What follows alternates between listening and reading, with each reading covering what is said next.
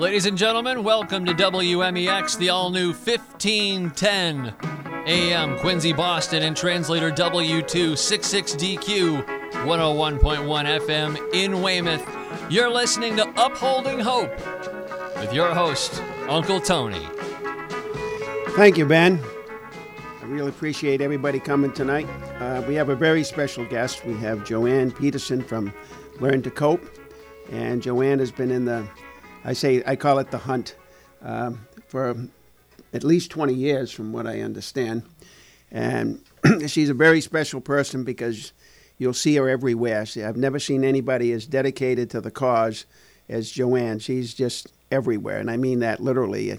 In fact, I have to say that I did a speech on the lawn in the front of the White House back about five years ago, and um, I didn't realize I was going to be the warm-up speaker for Joanne that night. Because she followed me, so I got the crowd all kind of going a little bit so we could march on the White House and let them let them hear our message. And um, that was a pretty moving night. In fact, we were one of the big discussions was to um, go after Purdue Pharma and, um, and the Sackler family. And since that night, we have put them in bankruptcy, mm-hmm. but our goal is to still go after their go after their piles of money. Uh, the billions of dollars that they have in offshore banks. That's that's our next goal. And we were just at a rally in Washington, D C, where I was reunited again with Joanne, and she spoke there about... Uh, Joanne actually testified in two thousand seven on the first trial with the Sackler family and the Purdue Pharma. But I'm going to let her talk to us about that. So, Joanne, how did we... How did you... Well, let's say... Let me stop from the beginning. What did you... What motivated you to... create, learn to cope? So um, it it really, first of all, thanks for having me. And it's always my pleasure, good to see anytime. You. I've always, you know, happy to see you. It's, you know, we met in terrible circumstances, but, you know, you're a warrior out there too. So um, that's very, very well known. Um, it's It basically started as a labor of love, really. Um, I was looking for help for myself and my family. Um, I did not ever plan on doing what I do today. I had no idea. I had a full-time job at N F P A, um, National Fire Protection Association, and the opioids hit my family. My son, who uh, thankfully today, I'm one of the lucky ones, is in recovery, although I have lost other family members since then, uh, just as soon as three years ago. But in two thousand one, actually, is when it hit my family, when OxyContin was really seeping under doorways, and you know, no one knew what it was, including myself. And by the time I figured out what was wrong and why it had changed his life so much is um, he was already on heroin, and so were many other kids in the town that I live in, Rainham, and young girls, boys, you know, swinging on the, on the swings, um, rope swings into the lake, saying, "Wow, this makes you feel so good. You don't have to, you know, experiment with alcohol or, or find someone to buy alcohol," when they're in high school, um, which kids will do stupid things like that. And then this drug came along that they didn't know what it was going to do to them, um, just as soon as the next day. You know, snorting an eighty milligram OxyContin back in those days was an equivalent to taking sixteen Percocets, and very, very highly addictive. So when you crushed the, it had a twelve-hour time release on the pill, which was, would have been great for end-of-life cancer pain, um, because for twelve hours it would maybe ease that cancer pain. But when they were wiping off that, that coat um, and snorting it, an eighty-milligram pill, it was highly addictive. So within three days, they they were it was it was all over. That was it. His full-time job became seeking out more of those pills, which were very expensive. And that's when kids turn to heroin. And I will say, too, and you know this, Tony, um, being involved in the whole Sackler and Purdue Pharma thing, is it wasn't just kids experimenting. It was also legitimate patients that had surgeries, like our friend Ed Ed Vannecke, who was in D C, and he also testified with, with me and many others in two thousand seven. He was um, in the military, and he was away in Korea, you know, serving our country.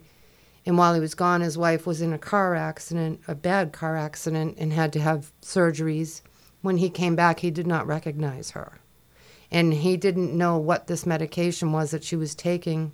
And he didn't know at the time that it was the medication that was hurting her and that had changed her until he woke up and found her dead in the bed. And then he, the E M Ts came and said, this is what's killed your wife. So, you know, there's so many different stories, you know, people that were prescribed, kids that were, you know, doing foolish things, you know, in high school, like my son, his senior year of high school. It completely changed his entire future.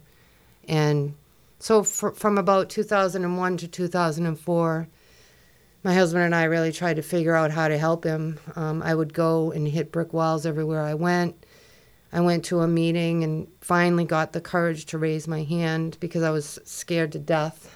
Um, and when I did that, the person running the meeting said, stop right there. This meeting is not about your son. It's about you. And I said, no, it's about my son.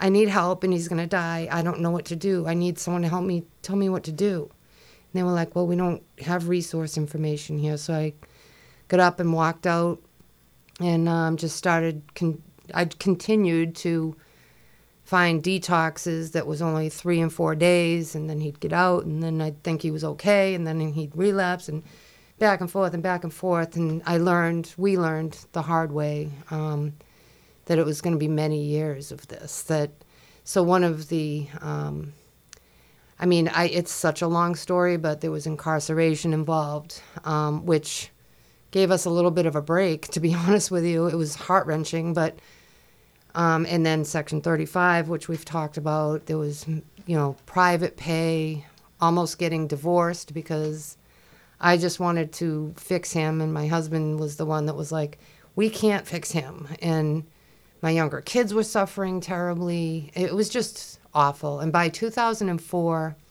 he was incarcerated again.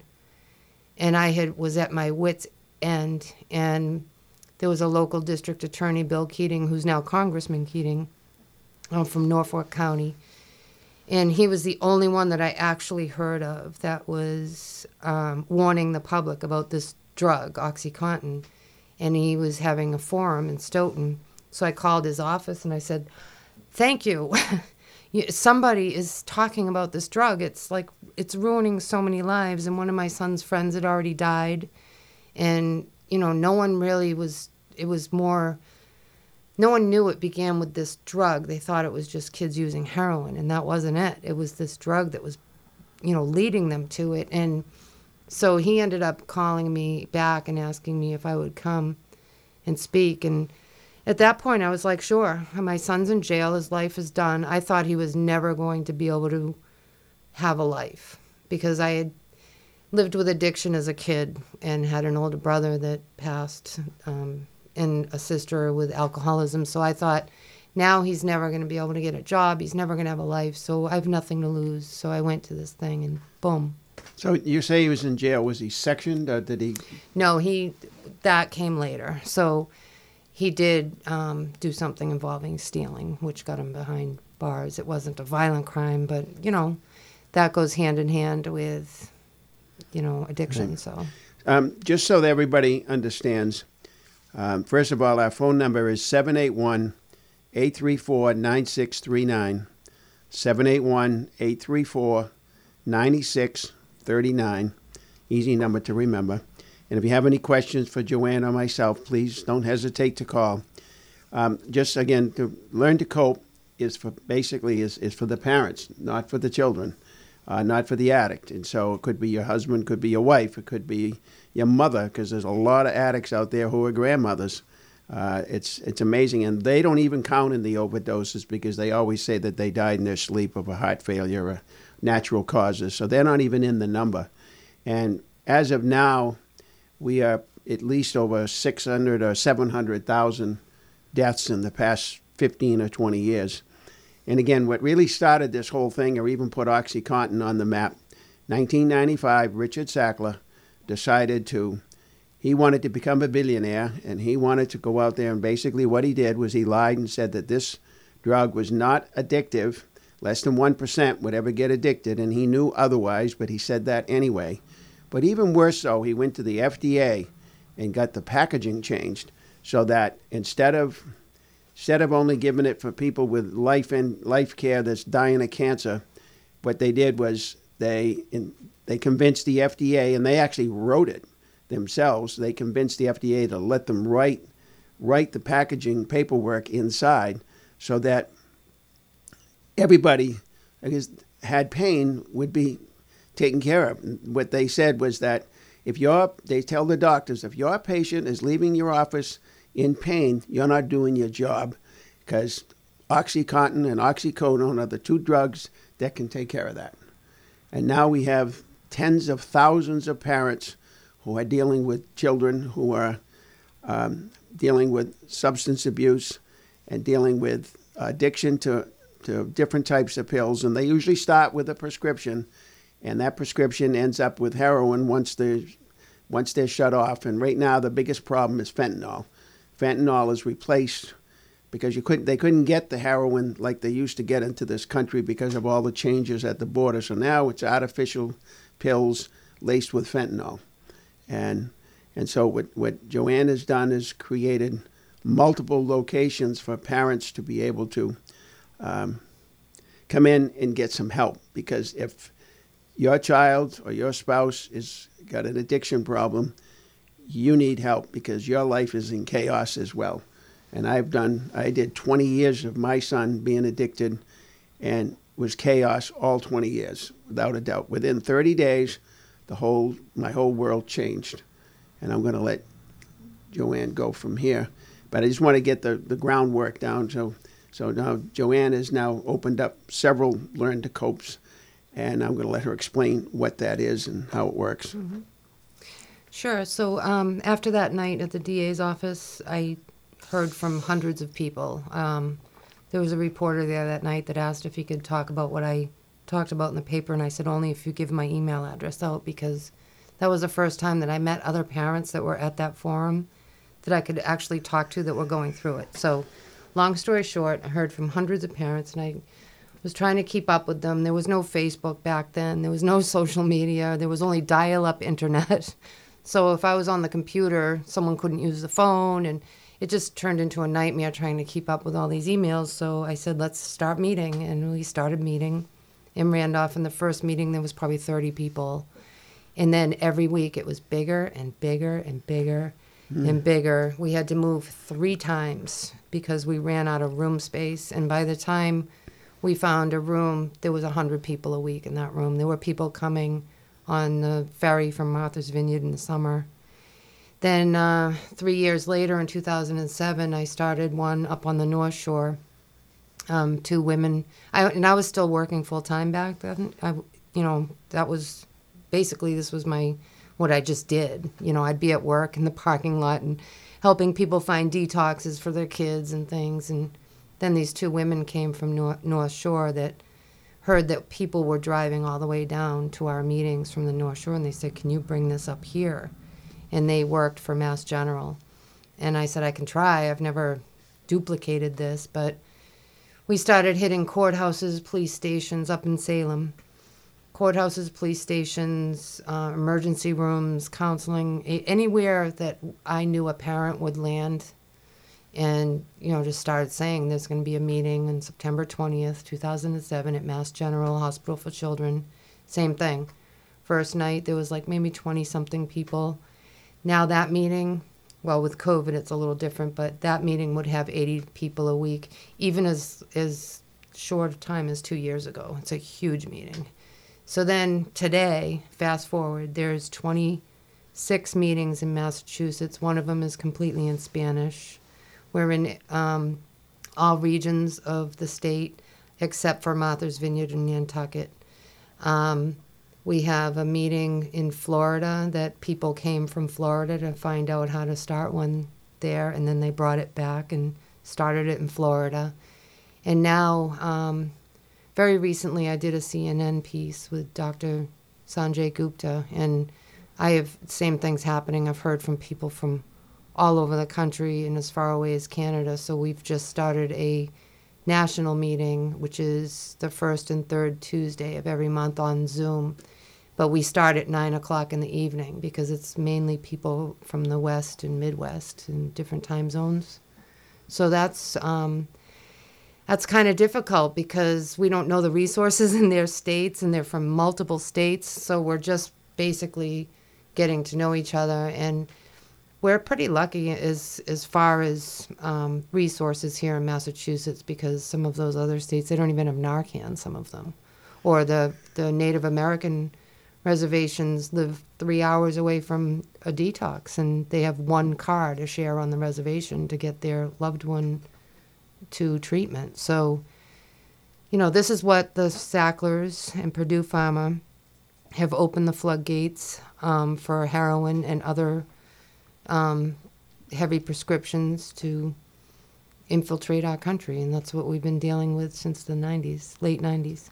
And for those that don't know, Um, basically, OxyContin, oxycodone is heroin in a pill form. It's the exact same formula, exact same results in the brain. Everything's the same. Uh, only difference is you can buy, you used to be able to buy a bag of heroin for the price of a, a Happy Meal at McDonald's.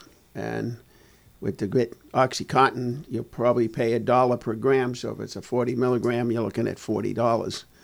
And, uh, and, believe it or not, I mean, there was actually a lot of people who were um, on on um, Social Security, and uh, I know this as much as the last five or six years, that would get a prescription and have somebody sell it for them, and you could get one hundred forty milligram OxyContins, and that converts into four thousand dollars because there's so much demand.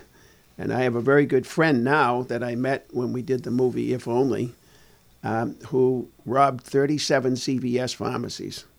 And when he robbed the pharmacy, the only thing he went in for was the oxys. And that's all he cared about. That's all he lived for. He got caught on the thirty-seventh one and served a few years in jail. And he was, and here's the thing that I really find amazing. He went into a Massachusetts prison just a little while ago, and I say a little while ago, within the last ten years, and when you're addicted to oxy, especially what he was addicted to, he was taking three hundred milligrams a day. He was severely, it's amazing he's even alive. Um, he got severely dope sick, and they put him in, in, in solitary with no treatment, nothing. And he was, like, for thirty days, it was like having the flu on steroids. And he was just amazed that, I'm just amazed that he survived this. And... And he lived to tell me about it. Wow. And he's now doing films and movies and things about um, about uh, OxyContin. And we he helped us do the If Only movie. He was the director of that one. Oh, Jim Wahlberg. No, no, no, this guy, no, this was Michael Yeba. Oh. Michael Yeba directed that. Oh. Jim was just the uh, one of the producers. Wow. And then Circle of Addiction and um, The Fear Within, Michael Michael Yeba did that one too. Okay. Yeah, wow. And uh, then Jim took over as now as the director of all the films that we've done. Yeah, and that's we're trying to get the message out. So if somebody comes to a Learn to Cope meeting, let's say today under the COVID restrictions, mm-hmm. somebody they do they call your the office on the phone? So we have all of our meetings right now on Zoom because of COVID, and um, I have to say they're really good. And Monday through Thursday night, there's several Learn to Cope meetings going on. So if someone needs a meeting, all they have to do is either go to our website, which is learn with the number two cope dot org, and click on um, Stay Connected, and we'll send a Zoom link. Or they can call our office, and we can connect them to a meeting. And when they when they sign on to a meeting, just like when they would walk into a room on, with our in-person meetings, um, they're going to meet a lot of other people that are in all different stages. Some people just continue to come because they want to give back. Some of them have lost their kids years ago and still come because they want to give back to the new people that are coming. Um, so the first thing we do is we have facilitators for all of these meetings. Um, we have different facilitators every week, and we read a mission that this is an anonymous meeting. We're not there to tell people what to do. That's that's what we don't want to happen. We're there just to support each other, to share resources, and to be there for people when they're in horrible pain. Um, Many people say that it wasn't until they started getting that peer support from a meeting like ours that they started to get better themselves. And then when we start to get better and feel stronger, a lot of times our kids, not always, unfortunately, but sometimes they'll start to get stronger. Um, we're also a Narcan pilot for the Department of Public Health. We have been since two thousand ten, I believe. And what happened was in, in about nine days, we lost seven kids, and it was just constant. And unfortunately, we still have some weeks like that. And I had heard about Narcan, which is an antidote that reverses opioid overdose, and I had heard that they had it available in the city of Boston for um, outreach workers. And I thought, well, why don't we have it? We're first responders, too. And, you know, the last straw for me was when one of our dads, he lost his eighteen-year-old daughter, um, found her in her room in the morning, and I lost it, and I just wrote an editorial, and I said, families are first responders. We should have this antidote. You know, we might be able to save their lives while we're waiting for the E M Ts. And, you know, I had a meeting with Michael Botticelli, who back then was the head of Bureau of Substance Addiction Services. And, and he said, you know what, you're right. Let's start giving out Narcan to families. But then what happened was we would have people come to give it to us once a month. But then people were passing away on the other weeks. And so I called them back. I said, we need to have this every week. Like, yeah. We need to be able to, someone calls us, we give it to them. Um, and then they said, well, let's make Learn to Cope one of our pilots then. So fortunately, um, we get the Narcan. We have, we supply it to all of our meetings.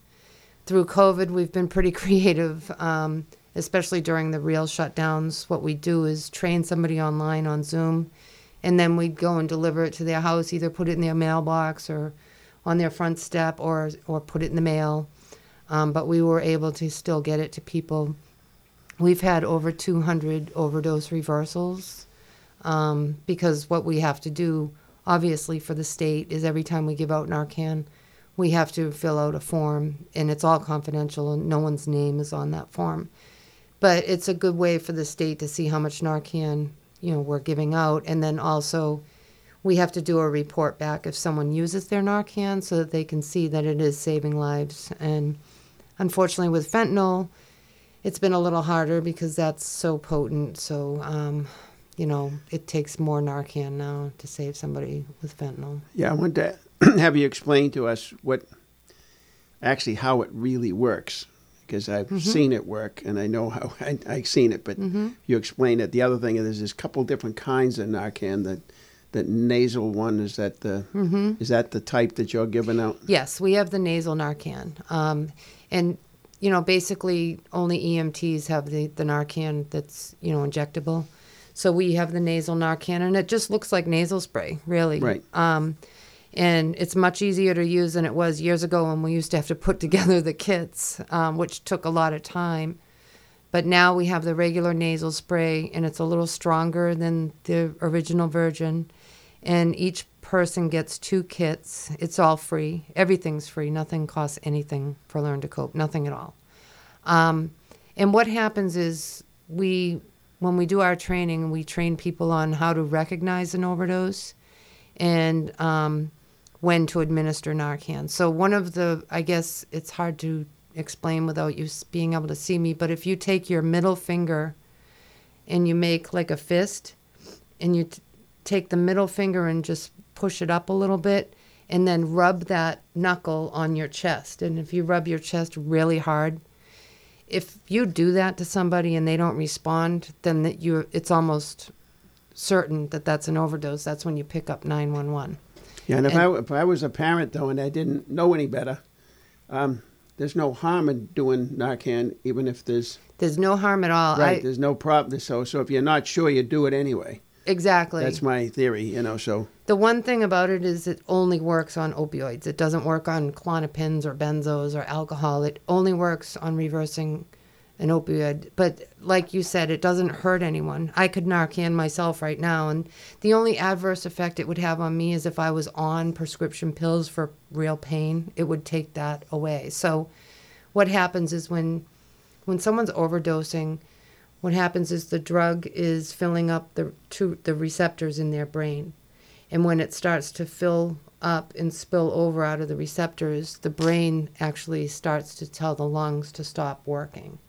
So when someone administers the Narcan up the nasal cavity, it goes into the membranes, and then it goes into the brain, and it goes into those receptors, and it sits on the receptors and knocks the opiate out. So another very important thing in our training is you have to call nine one one because it only lasts ninety minutes. So when it sits on those receptors and blocks the heroin or the oxys, and it, the person can come to, and they'll go into withdrawal, which they won't be happy about, but who cares because they're alive. Yeah. Um, and sometimes you have to use two doses, and by then hopefully the ambulance is there. But one of the most important things to know is you, you should call nine one one right away, because what's the first thing? When you take away somebody's high and they're starting to feel withdrawal, they're going to want to go out and get more of the drug. So if they just run out and get more of the drug, and then the Narcan wears off, they're going to overdose again. So that's why they have to be hospitalized and, and watched for a couple hours. But then they get streeted anyway, so. Yeah, well, that's the big thing. We'll talk yeah. about getting sectioned in a second. And mm-hmm. I will say one story, actually more than one story I know of just in the town of Plymouth, where it was all the people in the in the house were under twenty-five, and they had heroin in the house, and they had oxys in the house, and nobody called nine one one, and nobody had Narcan. And what they did was they, uh, the person overdosed, deceased, and they just mm-hmm. left their body outside or mm-hmm. down in the laundromat, actually, in North Plymouth. One was right in, in the laundromat. And oh. it was like, because they didn't want the police to come. Now, do I understand today that that's not a problem if police show up and somebody's, they just, they just yeah. take care of the person and then they move on. Yeah. Is that correct? There's a law was passed where you can't be arrested if you call nine one one when someone's overdosing. You know, they come and, and help the person. So luckily that passed a long time ago because that did prevent people from calling. Um, you know, and the Plymouth police have been great. They've they've really, they have the post-overdose um, through P C O Hope. They'll go to a house after an overdose and, you know, try and help and see if the person will go into treatment. Um, so things have definitely changed since then. But, um, yeah, I, there's such a stigma and then also a lot of fear when people are using together. Um, some of the things, the myths that I like to break too are, um, you know, when someone says, we got to go after the dealers and, and put them all in jail. And what people have to realize is when it's just, it's a lot of times it's just all people using that use together. And it's the big guys above them that we need to go after that don't use the drug, that are right. using our sons and daughters as pawns and, you know, giving them enough to get them addicted. And then they're going to go out and sell all the drugs. And, and then they'll be the ones to go to jail, not the ones above. That's the unfortunate part. Yeah. Right. We're going to have to take a break here. But uh, I just want to mention again, uh, seven eight one, eight three four, nine six three nine. seven eight one, eight three four, nine six three nine. That's the number here to call. And now let's give Joanne some questions. I'm sure that some people out there are afraid to ask a question, but there's no question that's not good. You know, everything, anything you want to know, please call. And um, we'll get back to you soon. fifteen ten.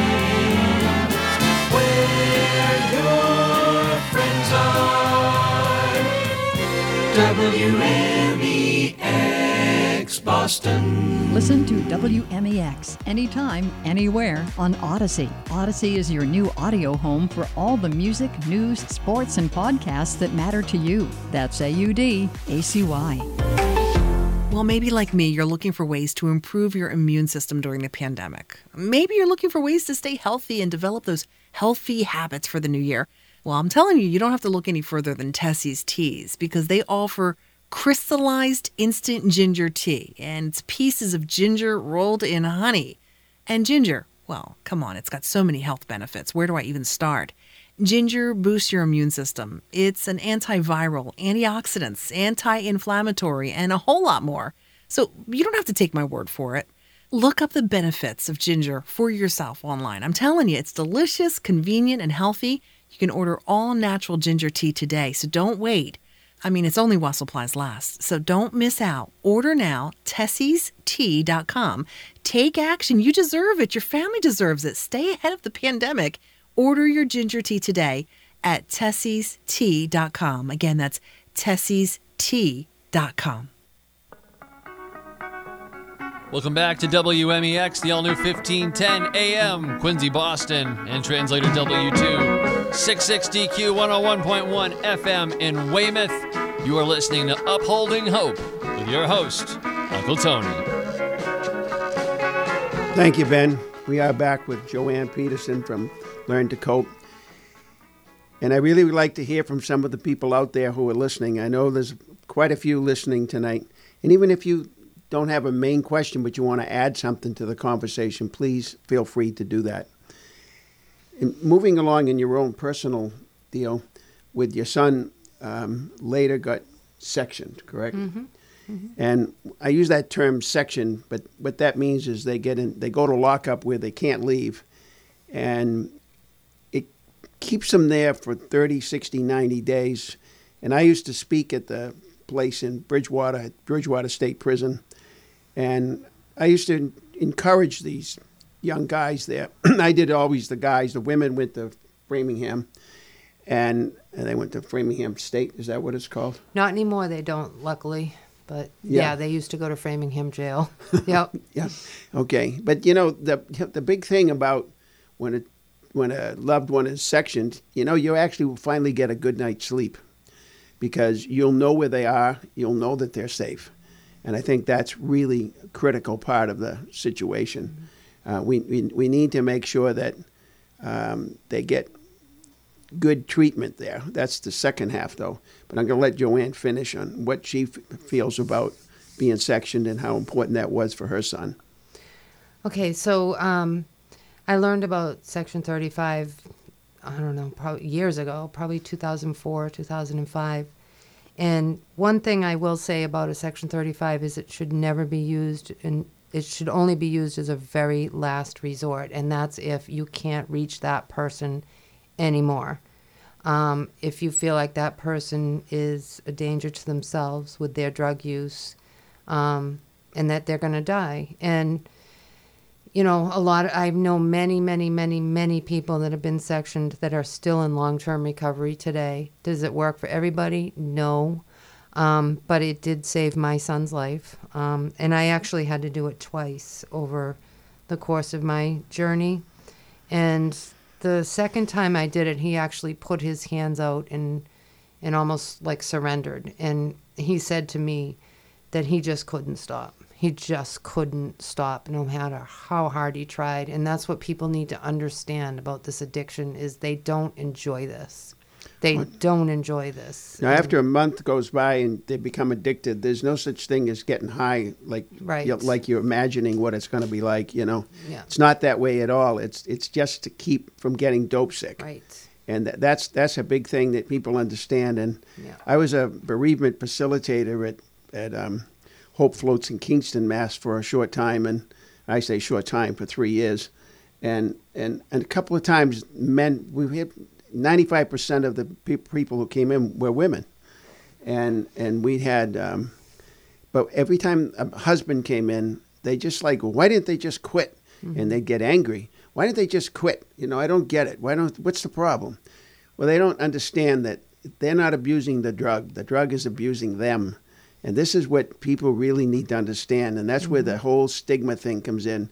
You know, your son goes in, like my son, he was a patient at a hospital, and he's a patient, and he gets a prescription for oxycodone for thirty days, and they give him one hundred pills, and we have no clue that it's even a what an opioid is. And then when he goes back a year later, now he's a drug addict, you know, and now all of a sudden there's this huge stigma. You know, but let's time out, you know. The hospital gave him the prescription. And I carried a sign in Washington, D C that my son's drug dealer wore a lab coat. Mm-hmm. You know, my son's drug supplier was C V S, you know, and that's what people got to get, you know, that this is this is why, this is what actually happens. And, you know, we did the vigil in Brockton High School on August thirty-first, and I read off every name that came up on that slideshow. First time I did it, there were twenty-nine names five years ago. This year, there were three hundred ninety-six. And I wish everybody out there could see the pictures of these young adults who passed away or died from an overdose. They look like every kid in high school. They look like every person that you meet on the street. They're not like old, shabby-looking people living underneath a bridge somewhere and shooting up every day. That's not what they... Nobody ever wrote that in their yearbook, that they wanted to be a drug addict, believe me. You know, so mm-hmm. I'm going to go... Sorry for the interruption no, there. That's I, get, okay. I get carried away when I get that's, talking. So, it's so. hard not to. I I get it. um, my niece's picture was added to that list. So you oh, yeah. probably read off her name if you went to the Brockton Vigil. Um, um, I did, yeah. And she passed three years ago. And, you know, it's just... It's hit so many people. Um, one of the things that um, I mentioned about Section thirty-five is... Back when it was Governor Ron, Romney, um, we advocated and begged for, you know, them to stop sending women to Framingham jail because that was tough. I mean, they went right into general population. It was not like Bridgewater where when men, they would be across the street from the actual jail. They were in like an old boot camp. The women went straight to general pop with, you know, and they... they it was their first time. They some of them had never even committed a crime. So as soon as Governor Baker came in, we begged Romney, and then we also begged um, Deval Patrick to do something about it. Romney was good because he created WATSI, which is Women's Addiction Treatment Center, in um, run through High Point.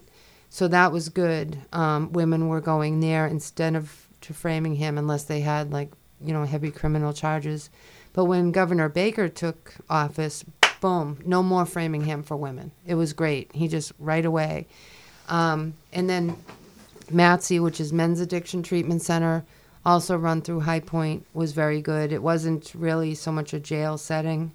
Um, one of the things that changed with Section thirty-five is it wasn't thirty days anymore. We were seeing people get out in like four and five days and six days and seven days and...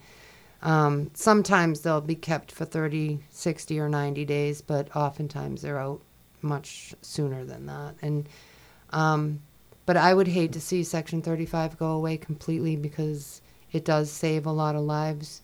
Um, but I think it's been sometimes used not as a last resort, so it's become a little controversial now. Um, because rather than finding, if someone's willing to go to treatment, then they should be able to just go to treatment instead of being forced. Um, a lot of times they're not willing. Um, but a lot of times it, it was overused sometimes, I guess I should say. And now it's a lot harder to section someone than it ever used to be. So when you want to section someone, you have to go to court? Yeah, you have to be What's either... What's the whole procedure? What does a parent have to do? So it has to be either a parent or a spouse, um, a police officer, or a doctor. And you have to literally prove that that person is a danger to themselves or somebody else. Um, we all know using that drug is dangerous, but that's not enough. You have to show, you know, there was a car accident, they're driving while they're under the influence, or sometimes it's you have elderly people in the home or younger kids in the home, and you're worried about, you know, the house burning down if they fall asleep with, you know, smoking cigarettes in the basement or something. Um, Sometimes people literally brought sheets into court with them with burn marks in them and said, my house is going to burn down, you know. So you have to really prove. Another thing people um, do sometimes is they'll bring a picture of what their loved one is supposed to look like. And then when they come into court, they can see that they're obviously not well. That's a good idea. So, um, you know, but it's very controversial. Some people say it's um, cruel and unusual punishment. For me, I knew I was either going to buy a coffin or I was going to stand in front of a judge and beg him to do something and help him get away from this drug. And I have no regrets. I'll never have regrets. And my son today is, I'm very lucky, very successful, um, very long-term, and, you know, has a good life. Um, my niece didn't make it, though. So yeah, sorry to hear that. Um, I remember my, my, ironically my, the person who took me to the first Learn to Cope meeting, and and I went after my son died. But mm. that particular person, um, I won't mention names here, but she, she was working. She ended up coming to work for me, and her son overdosed at eleven o'clock in the morning, mm. and and survived. They used Narcan, got him back. Four o'clock the same day, he did it again. Went right back to the same dealer, because that dealer was being, uh, the the town that this happened in, I happened to be aware of the the sting operation that was going on, and, and I can't get into that at all, because I used to have a, play a part in that. And sure enough, he showed up as a customer again. And sure enough, he overdosed again. Mm. And the, if the police weren't there, they happened to be in unmarked vehicles in McDonald's right near the whole process.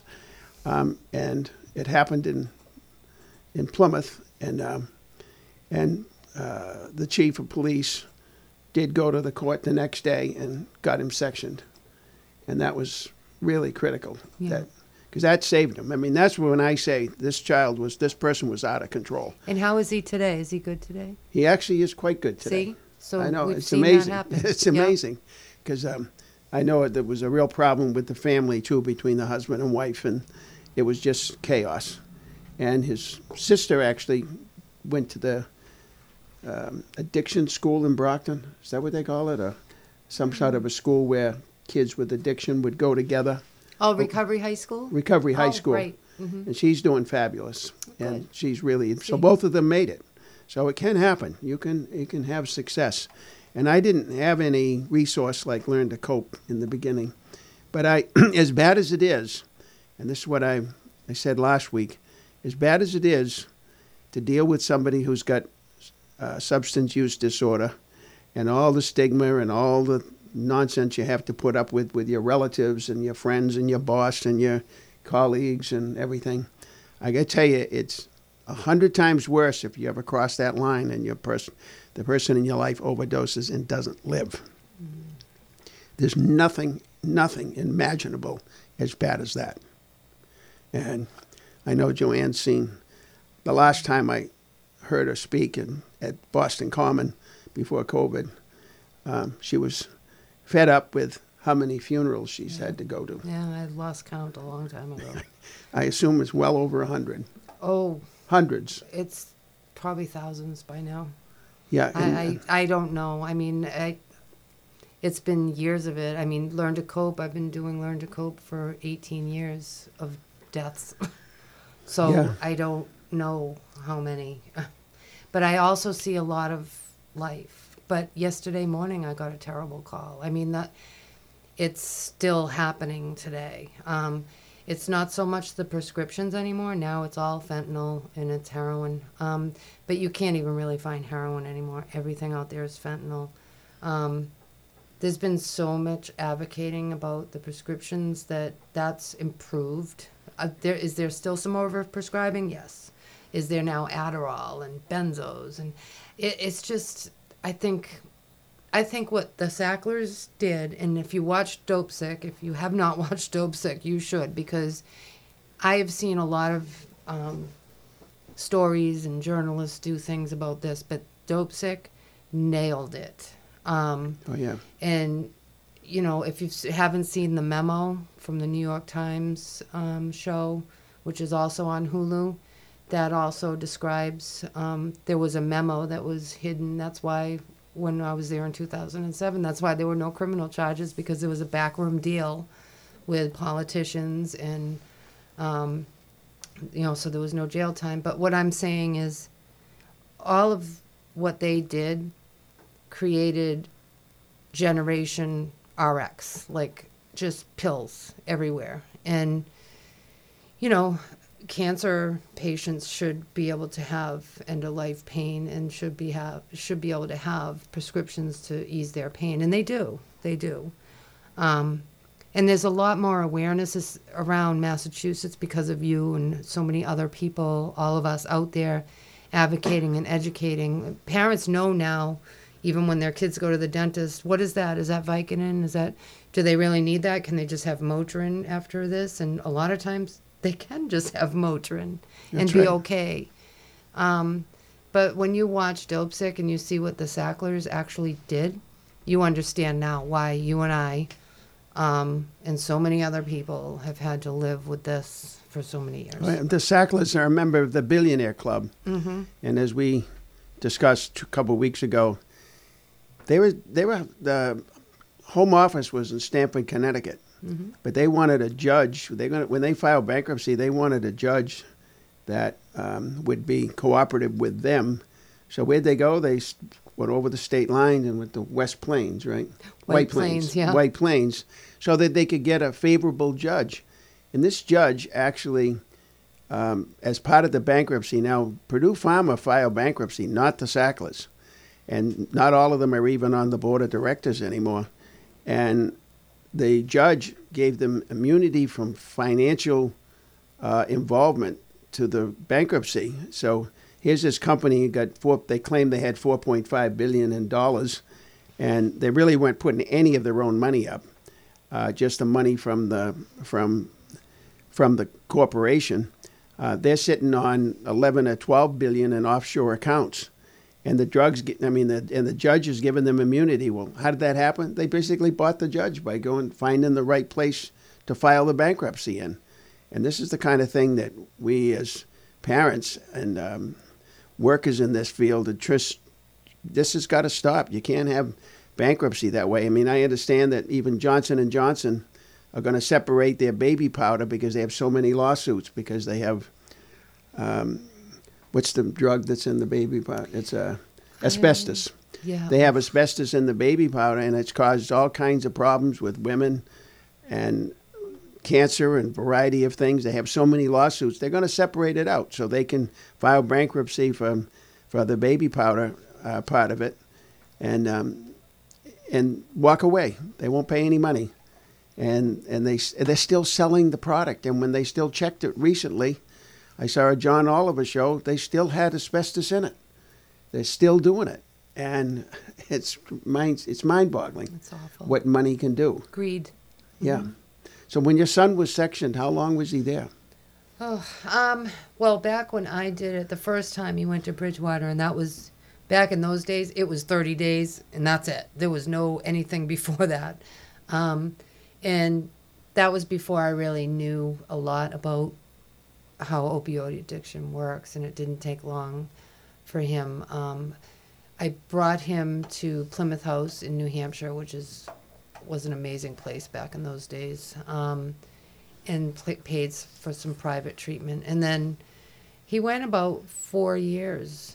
Um, you know, really started getting his life back, apartment, and then a relapse happened again. And I, I, I knew like it wasn't going to be good. And I, I sat back and I watched. And he says that this was the most important relapse he ever had because he was stood to lose everything, including his life. He he got really sick, and um, I sectioned him. And, well, of course, I tried everything first, you know, to talk him into going. And um, that's when he did this, when the when they came. What she's doing is she's holding her fist together, yeah. looking to get handcuffed. He was, like, surrendering. It was very sad, but... Um, if you met him today, you would never, ever guess. Such a good father, husband, you know, hard worker, um, and has helped a lot of people for many years himself. Um, he's going on with his own life now, so I don't, like, put him out there. But he used yeah, to, that's good. He used to go around and speak with me everywhere for years. And, you know, now he's off having his life. And so I just continue to do what I do. Um, it just gets bigger and bigger and bigger, um, sadly. And then with COVID, it's been pretty difficult. Um, you know, a lot of isolation, a lot of relapses for people with long-term recovery because of losing jobs. And, you know, so it's been different. Um, but as far as offering support, we've done really well with, with Zoom. Um, We have a Still Learning, Still Coping group, which is very unique. It's a grief group for parents that have some, have already lost one child but have another one that's using. And they, they always felt like they didn't really have anywhere to go because they didn't want to be at one meeting or the other. They needed their own because right. they still were struggling and needed resources for the using one, and then they still needed help with the grief for the other one. So we have that. Um, and then we have um, a Spanish-speaking group, which is great because we, we're reaching a lot of people that we weren't able to reach before now with Zoom. So even when we go back in person, we'll keep the Zoom meetings, too, for those people because we don't want to um, abandon them. Yeah, I think that's a great idea because, as I said, one of the grief groups that I'm involved with now, uh, we're in three states. Yeah. So we have, there would be no way this, these people would be coming to Hope Floats in Kingston, Massachusetts, when we have somebody who's in southern Vermont and another yeah. one out in Lenox, Massachusetts, and yeah. southern New Hampshire. So they, it's really coming. Um, Ben,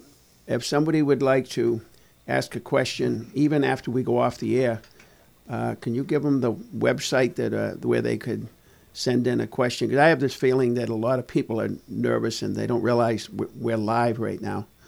Absolutely. Folks can always go to W M E X Boston dot com. There's a form at the very, very bottom of the main homepage where you can leave your name, contact info, or just reach out anonymously and have either Uncle Tony or, or anyone get back to you directly. You can always go to Facebook, W M E X Boston, or email us directly at W M E X Boston at gmail dot com. And I'm sure you have some social media as well. Yes, and this show will be aired again on, um, so if you're hearing this on Monday night on, on W A T D or on W B M S from Brockton, uh, same thing applies because on Monday night they won't be able to call in, but they can go to our website and send us a question and anything they need. That's right, W M E X Boston dot com. And I can tell you when I was trying to find Joanne to have her come to the show, the people who do answer the phone at Learn to Cope are extremely nice. I, I could tell it. I'm certainly wasn't calling the, the registry. I, I have to say we have an amazing team of people. We have, there's fourteen of us in Learn to Cope, and we're all over the state, and probably the most caring people you'll ever meet in your life. And everyone that works for us has been touched by this somehow. So I think that's real important, too, because it when is. someone calls, they know it's someone that gets it. So, yeah, I think that's really, really critical is the whole stigma part of it. And again, we have a few minutes left. If anybody wants to call, seven eight one, eight three four, nine six three nine. Um, we're here. And even if you call at me after seven o'clock, um, I'll still be around for a little bit. so, um And we really want to thank you, Joanne, for coming in. And I'm happy to. Yeah, yeah I'm, I don't know how you do it, to be honest with you. This is a seven-day-a-week job, and you've been doing it for almost twenty, for over twenty years. Yeah. And I, I just find that um, just you're one of a kind. Oh, thank you. Yeah. Well, you're pretty special yourself, Tony. Look what you're doing. You know, you're reaching people through the airwaves. Someone's listening right now. I guarantee it. That you know. This is helping them because that's one of the biggest things that people really should know is no matter what, you know, you're not alone, whether you have someone struggling or that you've lost somebody that you love. Um, there's many people like Tony out there running groups that you can, or if you just call and talk to Tony or, you know, or join one of the groups he does, the grief groups and, um, or if you need Learn to Cope, if you have someone struggling. There's other groups out there, too, not just Learn to Cope. But, um, you know, you don't have to go it alone. It's, you know, there's people out there that can help. So, Ben, will this be on the W M E X um, website where they could click on live events and our events and be able to listen later? Absolutely. We'll make this available on the website. We'll make sure that the link to it is readily available, and anyone that would like to find the information in the show will be able to do so very easily. So if anybody out there has a relative uh, who is dealing with a, with a spouse or a child with addiction problems, you know, tell them about this show. Because I know we, I know who's out there listening, and tell them, tell them about this show, and they can just go to our website, click it on, and they can hear the whole entire show over again. Mm-hmm. And they'll pick up something along the way. And, and every, everything will help. The biggest thing is stigma. Mm-hmm. If you know somebody, and now we're going into the, this is the holiday season. And I hate to say it, but this is the worst month of the year for overdoses, mm-hmm. because people who have been sober and they've been they've been going on the right path a lot of times. I've heard them one year, two years. Their friend comes back from high school and they go partying and somebody says, oh, just once, it's no big deal. Well, that's a big deal because whatever they were used to before they got sober, mm-hmm. they can't do that again, and their body is going to just mm-hmm. quick. It'll be one pill will kill, and that's something that people got to always remember. Mm-hmm. So if you're related to that person, uh, don't let them go to crazy parties. Talk them out of it. You know, you know, don't do the don't do the alcohol thing around Christmas time in the house. Temptation is the worst thing, you know, because uh, and the littlest thing might set them off. And so, uh, again, uh, tell them that you love them, tell them that you care about them, and that's why you're in, you're questioning where they're going, who they're going to be with. You, that's that's the worst thing that, that can possibly happen. Mm-hmm. Joanne's nodding her head, so I guess she agrees with me. The holidays are definitely a rough time of year um, yeah. for everybody involved. Um, there's one thing I didn't mention that I should. There's so many um, orphan children now out there, too, that have lost parents, and there's a lot of grandparents out there raising them. So if you can ever help a grandparent raising a grandchild, you know. Well, I know that deal. Help them out. Yeah, my son had a stepdaughter, kind of a stepdaughter. They never got legally married, but she's had three children. So I envision myself coaching T-ball in two years. Oh, good. So. That's good. Yeah, so we, we'll go through the cycle again, but if you want to learn more about that, you could go what about the kids film dot com, and you can watch that film on on uh, YouTube. It's what about the kids film dot com, and it's very, very helpful if the grandparents, and see what the grandparents have to go through. They thought they were going to be sunbathing themselves in southern Arizona or Florida, exactly. and now they're they're going to yeah, first awful. and second grade uh, teacher conferences, you know. Thank you so much.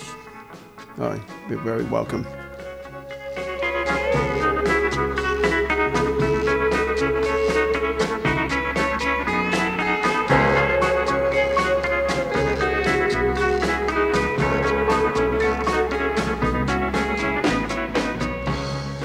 W M E X Quincy.